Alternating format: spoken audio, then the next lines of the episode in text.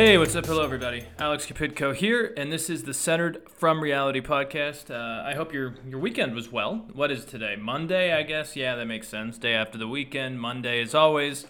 Anyways, um, here it's about 8:30 a.m. in Chicago, and you know it's kind of strange. It's about 70 degrees, beautiful morning, fairly quiet for a Monday, so I'll I'll take it. You know, but disclaimer as always. Uh, don't be too pissed off at me if there's any street noise. I live on a busy street, you know, stuff happens. It's summer, lots of construction. But anyways, yeah, got a good run in this morning and yeah, it's the, the weather's been strange. Yesterday it felt like I was in northern Spain in uh, September. It was kind of cloudy and rainy and cool, and today it's about 80 degrees and sunny. So, always hard to figure. Had a pretty uneventful weekend, but I have a lot to talk about today. So let's get right to it. Um, first off, I want to talk about Jordan Peterson and his kind of existential despair, his grievance politics, and his spiral into madness. I want to talk about the heat wave in Europe, some revelations about the Secret Service, and then why it seems like our nation is kind of talking past each other in almost every political and cultural issue. I'm going to kind of focus mainly on critical race theory and the pretty much unproductive debate between Josh Hawley and UC Berkeley's law professor Kyra Bridges. So, first off, maybe I hate myself, and that's why I watched it, but I ended up watching a good amount of Jordan Peterson's new video, which is on YouTube, because he's been kicked off of almost everywhere else, to be honest. But um, and it's about the invasion of Ukraine. It's called Russia versus Ukraine or Civil War in the West. And uh, little hint, he thinks it's a civil war in the West and Putin's in the right. But I didn't watch the entire 50 minutes of it. I watched probably about 30 minutes and kind of skipped around in it just to get the points. I can't listen to that guy speak for very long. He's just a shell of himself. But before I go into why this video is insane, for those who maybe do not follow Mr. Peterson, he's extraordinarily popular. He's a Canadian professor who is mainly really known amongst young men, more conservative types he's a huge proponent of free speech. He's, um, you know, there was a time when he was one of those people who spoke up about free speech and didn't like cancel culture, and he said some things that I, I could really agree with. He, he's also kind of criticized the orthodoxy of ideas that's present in academia, which I think was great. And he's written a few books about rules for life, personal values. He's kind of popular, popularized the idea of clean your room, right? Like, basically, you need to take care of yourself and clean up your life before you start trying to change the world. Again, these are all pretty simplistic things that I don't know if they're that original, but he did a good job of marketing them, and he's popular, and props to him. And yeah, he appealed to young men who maybe needed direction specifically. I know some of his values I liked, but anyways, as the culture wars heated up over the last five years, he kind of got sometimes wrongly and other times correctly attacked by liberals, the media, university officials, politicians, etc. And to keep this brief, it seems like it took a toll on his sanity and mental health. And I guess that makes sense. If you're constantly defending yourself, being attacked, speaking out, it probably does take a toll on you. He was having some family issues. I believe his wife was sick, and eventually he ended up developing some addiction issues, mental issues, and he ended up in Russia getting treatment and was in a coma for quite a while, as far as I can tell. And it was back in 2021, late 2020, I forget exactly. He reemerged a very different man. I think I saw him on Joe Rogan. He showed up on Megyn Kelly. He was on a bunch of podcasts and he seemed different, a little darker. There was kind of a darkness to him that wasn't there before. And since then, it's kind of got worse and worse. And it just seems like always being attacked in the culture wars and always being on the defensive, had, the defensive, sorry, has made him somewhat of a shell of himself. And instead of being the guy who liked dialogue and heterodox ideas, told people to clean their room, he's really now just fragile, angry, and has these almost like weird fascist adjacent theories. Like I I saw him do one interview where he now d- denies climate change is a problem. He thinks like China's doing it right. He he's one of the people who defends Putin's kind of regimented masculine society. He's attacking trans people all the time. He He's been in the news lately. He was kicked off Twitter after sh- like shaming and attacking Elliot Page on Twitter, shaming fat people, and pretty much just becoming the exact troll he used to criticize. Now, he also has a show on the Daily Wire, if that says anything about him, but back to the point at hand. He put out this video on Ukraine, and it pretty much did what every other far right person is doing. It's this theme of like, yes, Russia is wrong to invade Ukraine and kill lots of innocent people, but and then they go down this road of false equivalences and turn it into some authoritarian look at how the West has become weak and it's cancel culture's fault. And yeah, it's exhausting. But I don't want to go down this whole thing. But but in this video, Jordan Jordan Peterson basically argues that Russia has not only gone to war to protect itself from what from what he describes as Western degeneracy, but that our alleged degeneracy basically robs the West of the moral high ground in the conflict. It gets complicated. This guy is a good word salad maker, honestly, but he basically talks about radical gender ideology, the nomination of Ketanji Brown Jackson, her reluctance to define a woman during the confirmation hearings, and basically, he is arguing that though the invasion is violent, Russia is trying to preserve traditional Western Christian values, and the West is morally bankrupt and cannot even agree on what a man or woman is. And so basically, Putin is trying to save us from ourselves. Uh, and as The Atlantic writes, his beliefs also lead to a sense of unjustified existential despair about the state of our civilization and culture. He's exhausting. It's really exhausting. Now, I could talk all day about how awful, you know, this comparison is. But David French in that Atlantic article makes a good point. He says, Moreover, it's hardly the case that Russia itself is a hotbed of religious fervor. Because remember, that's part of Peterson's argument is that Russia's this like Christian nationalist strong country saving the moral decadence and degeneracy of the West. But as David French, who is a evangelical or, or a Catholic, I believe, he makes a really good point. It's hardly the case that Russia itself is a hotbed of religious fervor. It's far more secular than the United States. 53% of Americans say religion is important in their lives, only 16% of Russians do. Also, Russia has a substantially higher murder rate than every member of NATO, including the United States. It suppresses religious freedom, and it has one of the highest measured abortion rates in the world. Is Russia defending itself against Western degeneracy and protecting the Christian faith? No. It's distorting and appropriately or and appropriating Christianity to inflict its own pathological criminality on a peaceful nation and its innocent people. I couldn't think of a better way to say it. So it's it's really fascinating when you, you hear this argument quite frequently by the Tucker Carlsons and the Jordan Petersons and the JD Vances in a sense, the Viktor Orbans, is that you know Russia's kind of trying to save the West. No, no, Russia's a weird weird place, and obviously Peterson knows nothing about the history here, and ultimately I think Peterson is the example of someone who is definitely bright in his own right, but he's definitely lost his way. But he's so accustomed to getting attacked by the left that it's kind of changed him and it's part of his personality now. And so pretty much he has to be a contrarian on anything the left supports now. He's susceptible to that issue I mentioned last week where people try to apply their own American cultural war perspective to a foreign issue they don't understand. And it's too bad because I like heterodox views sometimes, and he's lost his way. He's really lost his way, and yeah, rest in peace, Jordan Peterson's sanity, I guess, because I mean, I've seen him do some other interviews about other topics like the trans issues, and the guy's just kind of mean now. But, anyways, we'll move on.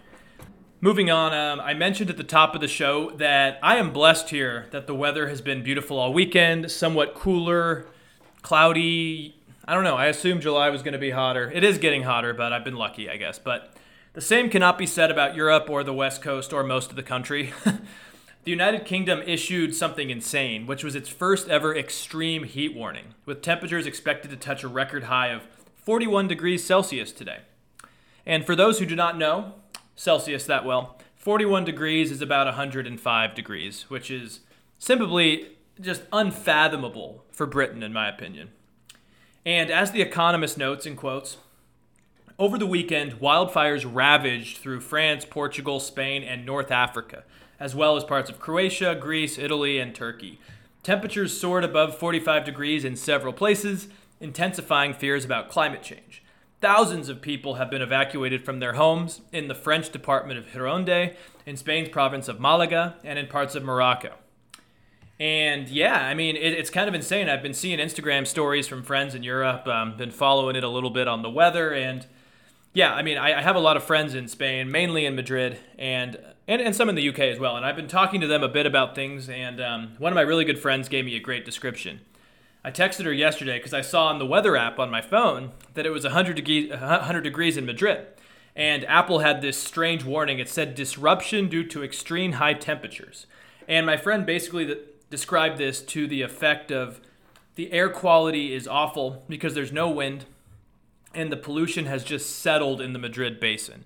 Also, there's fires raging across Spain and most of Europe. So not only is it hot, but the air quality is pretty much just shit. It's very unhealthy. It's like a mixture of smoke and pollution, heat. It sounds awful.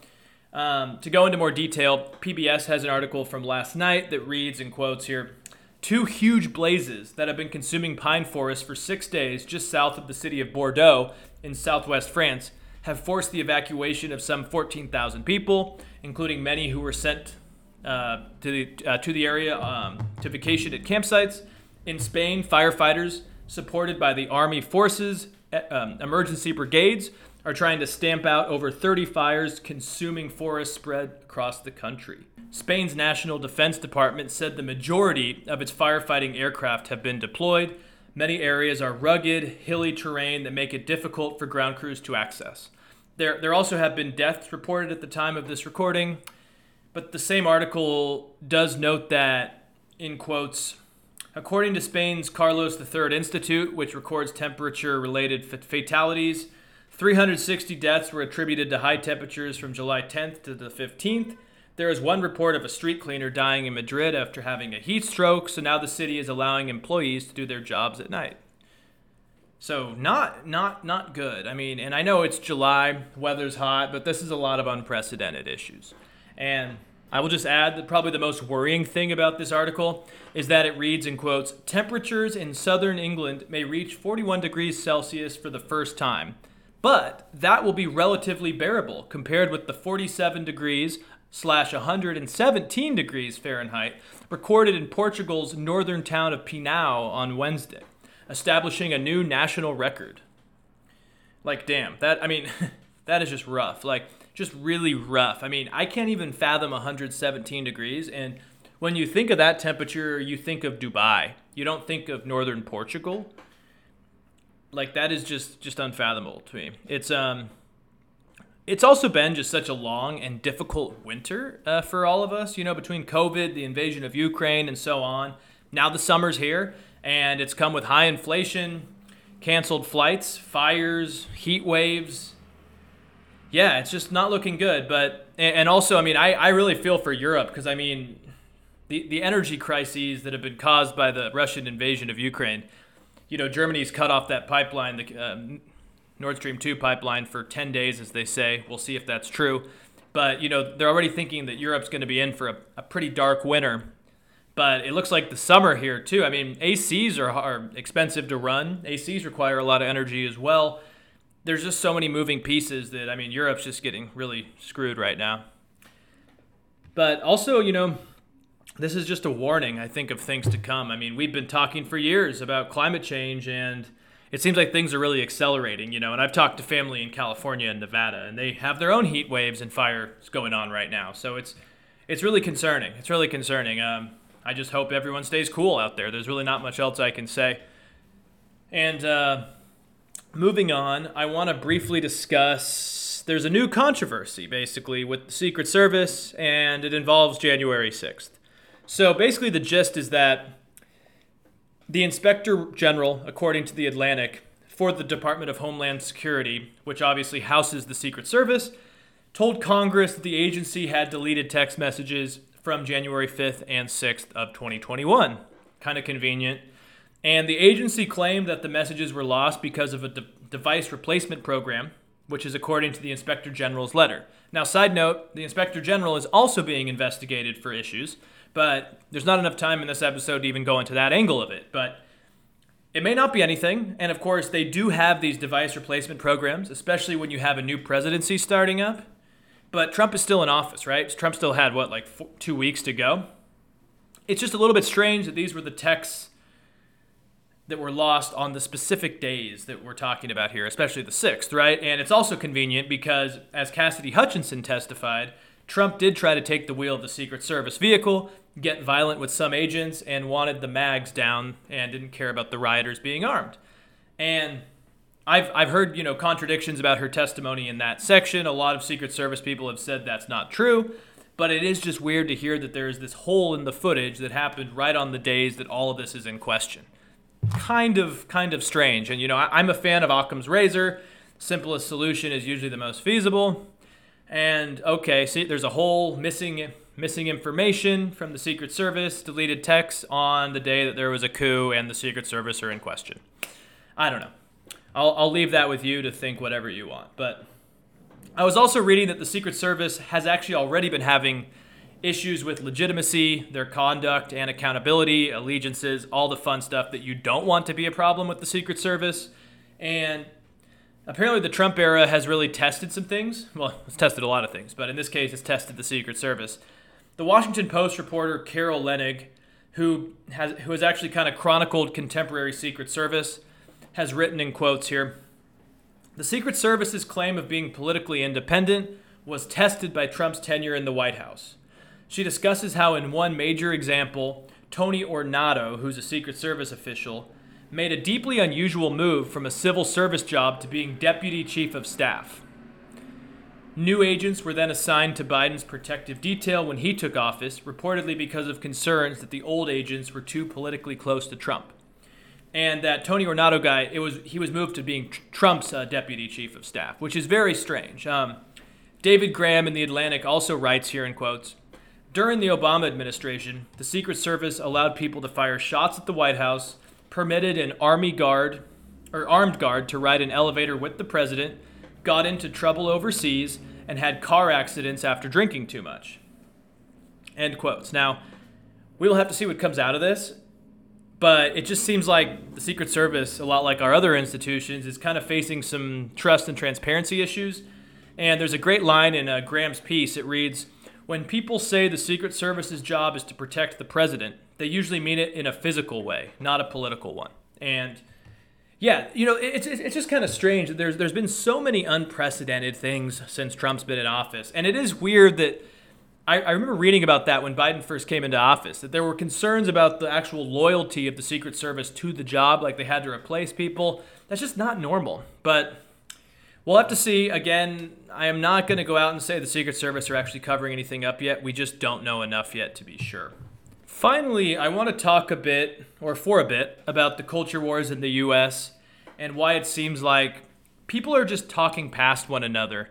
You know, even when both sides maybe are correct in some ways, it seems like the values or the definitions or what's what each side wants to accomplish are being missed, either deliberately or just accidentally because people are talking over each other. And I'm not trying to do both sidesism here.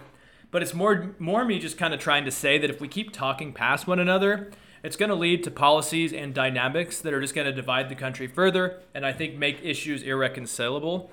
And the first example I can think of is this very, very unproductive hearing last week that was so cringe I tried to watch parts of it. It's just so cringe, and it's everything that's wrong with America right now. But it was a very bad hearing last week in the Capitol between Josh Hawley, who is, a, in my opinion, an atrocious senator. Ever since he put his fist up to the mob on January 6th, he will never be anything other than that to me. And um, it was between him and the UC Berkeley law professor, Kyra Bridge, or Khiara Bridge, sorry. And basically, depending which side of the aisle you are politically, it seems like both of them won the debate, depending which side you're on. But it wasn't in a useful or effective way. So if you watched Fox News or listened to the Daily Wire or were on OANN or whatever, Hawley was just asking, you know, a fairly simple question, and Bridge could not answer it. That's what some people could think. And instead, Bridge was this woke person calling everybody racist and harmful, blah, blah, blah. But if you were on the left, Hawley was being transphobic and harming the community and leading to death and suicide. And the best way I've seen the more sane journalists who actually just took this debate with nuance was basically they said when, semant- when, when semantics dominates civics. And that's exactly what happened here. And I think it's probably one of the biggest problems in our society right now. Now, I'm going to uh, tread on this topic lightly because I can already see the criticism coming, but let's go for it. Let's jump in. Let's just, uh, let's just jump in. So, Last Tuesday, there was a televised Judiciary Committee hearing in the Senate, and it was on abortion access and obviously all the horrible things going on with that. And UC Berkeley law professor Khiara Bridge was there to testify because she is an expert on reproductive rights, and that's one of her big expertise. And obviously, you know, law professor at Berkeley, definitely not not in the center or the right. She's definitely leaning towards the left, let's just say. And I'm sure some of you have already seen this, but basically, Hawley asked Bridge, in quotes, You've referred to people with a capacity for pregnancy. Would that be women? Then she responds, in quotes, Many women, cis women, have the capacity for pregnancy. Many cis women do not have the capacity for pregnancy. There are also trans men who are capable of pregnancy, as well as non binary people who are capable of pregnancy. Then Hawley says something to the effect of, So this is not a woman's issue, it is something else. And she responds that abortion impacts women, but it also impacts other groups. Then Hawley asks her what this issue is really about if it's not only about women. And then she says, in quotes, I want to recognize that your line of questioning is transphobic and opens up trans people to violence by not recognizing them.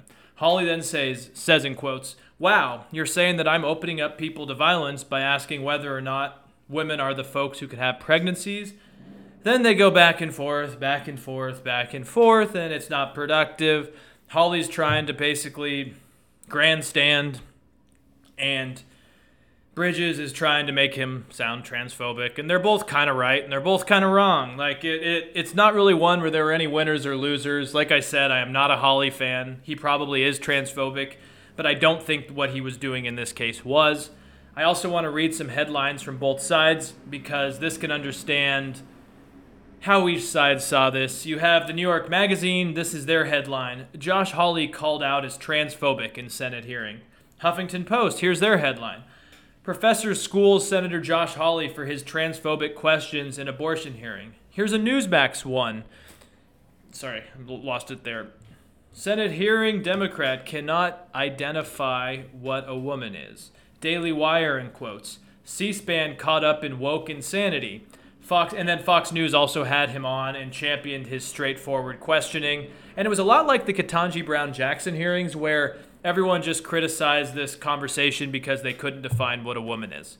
But this was much more cringy. Ketanji Brown Jackson was not not in any place where she needed to do that. In this case, it just came off as ridiculous.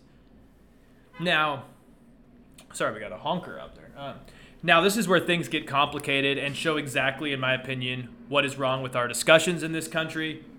Josh, Josh Hawley, like I said, he is grandstanding. He knows what Bridges means by people with a capacity for pregnancy and why she's using that formulation.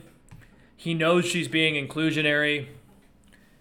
However, what he is doing is effectively trying to stoke the culture war, right?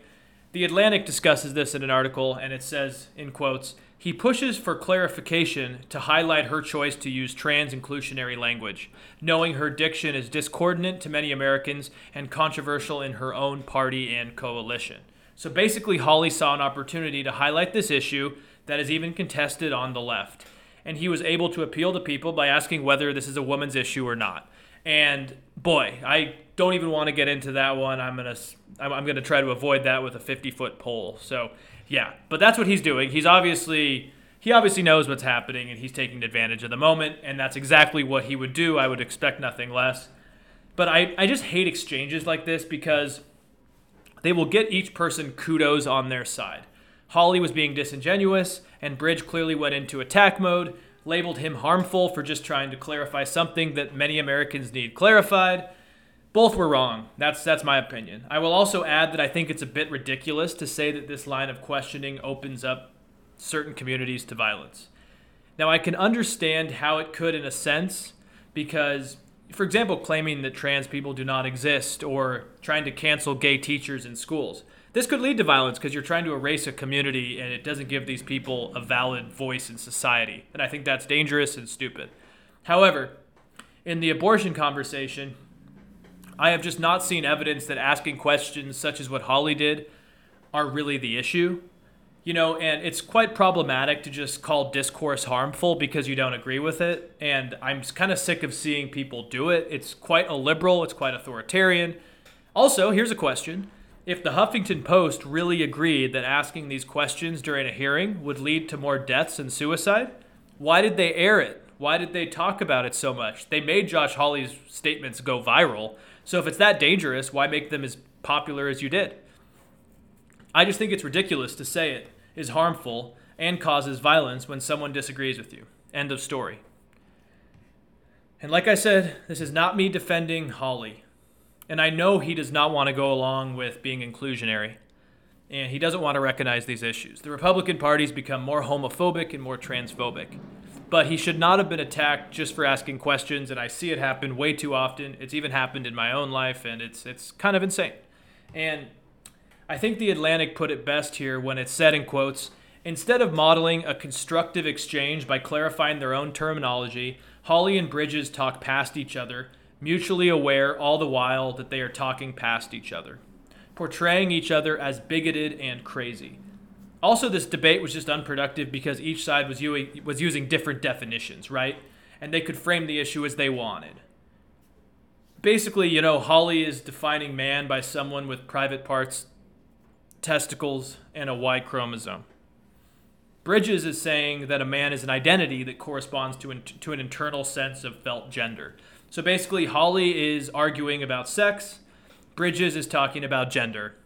And both know what the other one means, and they are still trying not to understand it. And I fully think we need to recognize trans rights and that there is high, much more significant levels of violence and suicide in the community. But at the same time, I also think that these discussions will not help solve this issue, and bring more Americans on board. Hawley and Bridges both knew what they were talking about, and they were fine with it. Now, I, I wanted to use one more example of this. I think it's critical race theory, or CRT, whatever you want to call it. And it's another issue that both sides, I think, are talking past each other. Let me give an example. Is you have the right on one side that thinks that CRT is this existential threat to the United States and passing laws to ban the teaching of certain material, they are banning books for very flimsy reasons, and they are even trying to kind of downplay issues like slavery. I saw one case in the South where a school was trying to use the term displaced people instead of slaves. Like, that stuff's crazy, right? Critical race theory is not the biggest issue facing the country, and it's definitely been a fear mongering tool used by people like Christopher Rufo. But then on the left, at the same time, you have a side that is in denial over CRT existing at all in schools. And if anyone criticizes some of these topics their kids are being taught, for example, they are just called racist, right? Much like how Bridges just calls anyone who questions her harmful as well. So, people on this side of the aisle, the left, are kind of neglecting the fact that CRT is a theory that was created as a, perspe- as a perspective to study history through. And like any other theory, the origins of CRT go back to the 1970s the legal theory basically stressed the role of structural racism, so, so meaning embedded in systems, laws, policies, rather than the individual sort of racism. And basically, these structures are maintaining inequality. There's definitely a lot of grains of truth to that. But again, this was a legal theory that was created in the 1970s, and it created a perspective or a lens to look over specific cases, not to apply it to everything and take it as 100% true. And this is a perspective that is more and more prevalent in our society, and a watered down version of it is prevalent in our academia and in our schools. In, for example, in this week's issue of The Economist, the, the newspaper writes in quotes here Progressives stretched the scope of CRT before conservatives did. The theory has spread into concepts like critical whiteness studies. The Economist continues Read White Fragility by Robin DiAngelo and you might think white people can hardly do anything about racism without inadvertently causing harm to non whites. Two years ago, this newspaper described the way CRT has evolved to see racism embedded and in everything as illiberal, even revolutionary. And especially in younger classrooms, there there have been examples that I've seen. I think it was in a Florida textbook that they use strange examples about race. They they try to really clarify these issues sometimes in math problems and younger and younger kids have to read books about racial inequality, stuff like that. And I think there's a time, a place, and an age. You know, sometimes parents just want to talk about this stuff with their kids on their own and be able to debrief them afterwards instead of having it taught in a third grade classroom. And again, I do not think that this is happening frequently. A lot of studies out of Stanford that I saw for this say that it's not happening as frequently as people think and it's not that common. But for the left to pretty much say it doesn't exist and for the right to say it's super frequent, it's a problem. And there are examples like San Francisco's school board is basically, in my opinion, a great example of a board that embraced these critical theories and just went too far, right? Rather than trying to get kids back into schools during the pandemic, it fretted about renaming 44 schools after figures linked to racism or oppression, even Abraham Lincoln, right? And they also went after merit in schools. They wanted to just pretty much get rid of like, you know, a merit system and a lot of people stood up against that and were like, "No." And but if you stood up, you were called racist. And even as some of these board members were recalled, they were calling the recall racist. Like, that's unfortunately seeing some of the effects of the CRT type of lens and the perspective in action. And of course, like I've mentioned, the right has demagogued this issue, especially thanks to Christopher Rufo, who works for the Manhattan Institute, and he's really been on a media tour fear mongering people about it.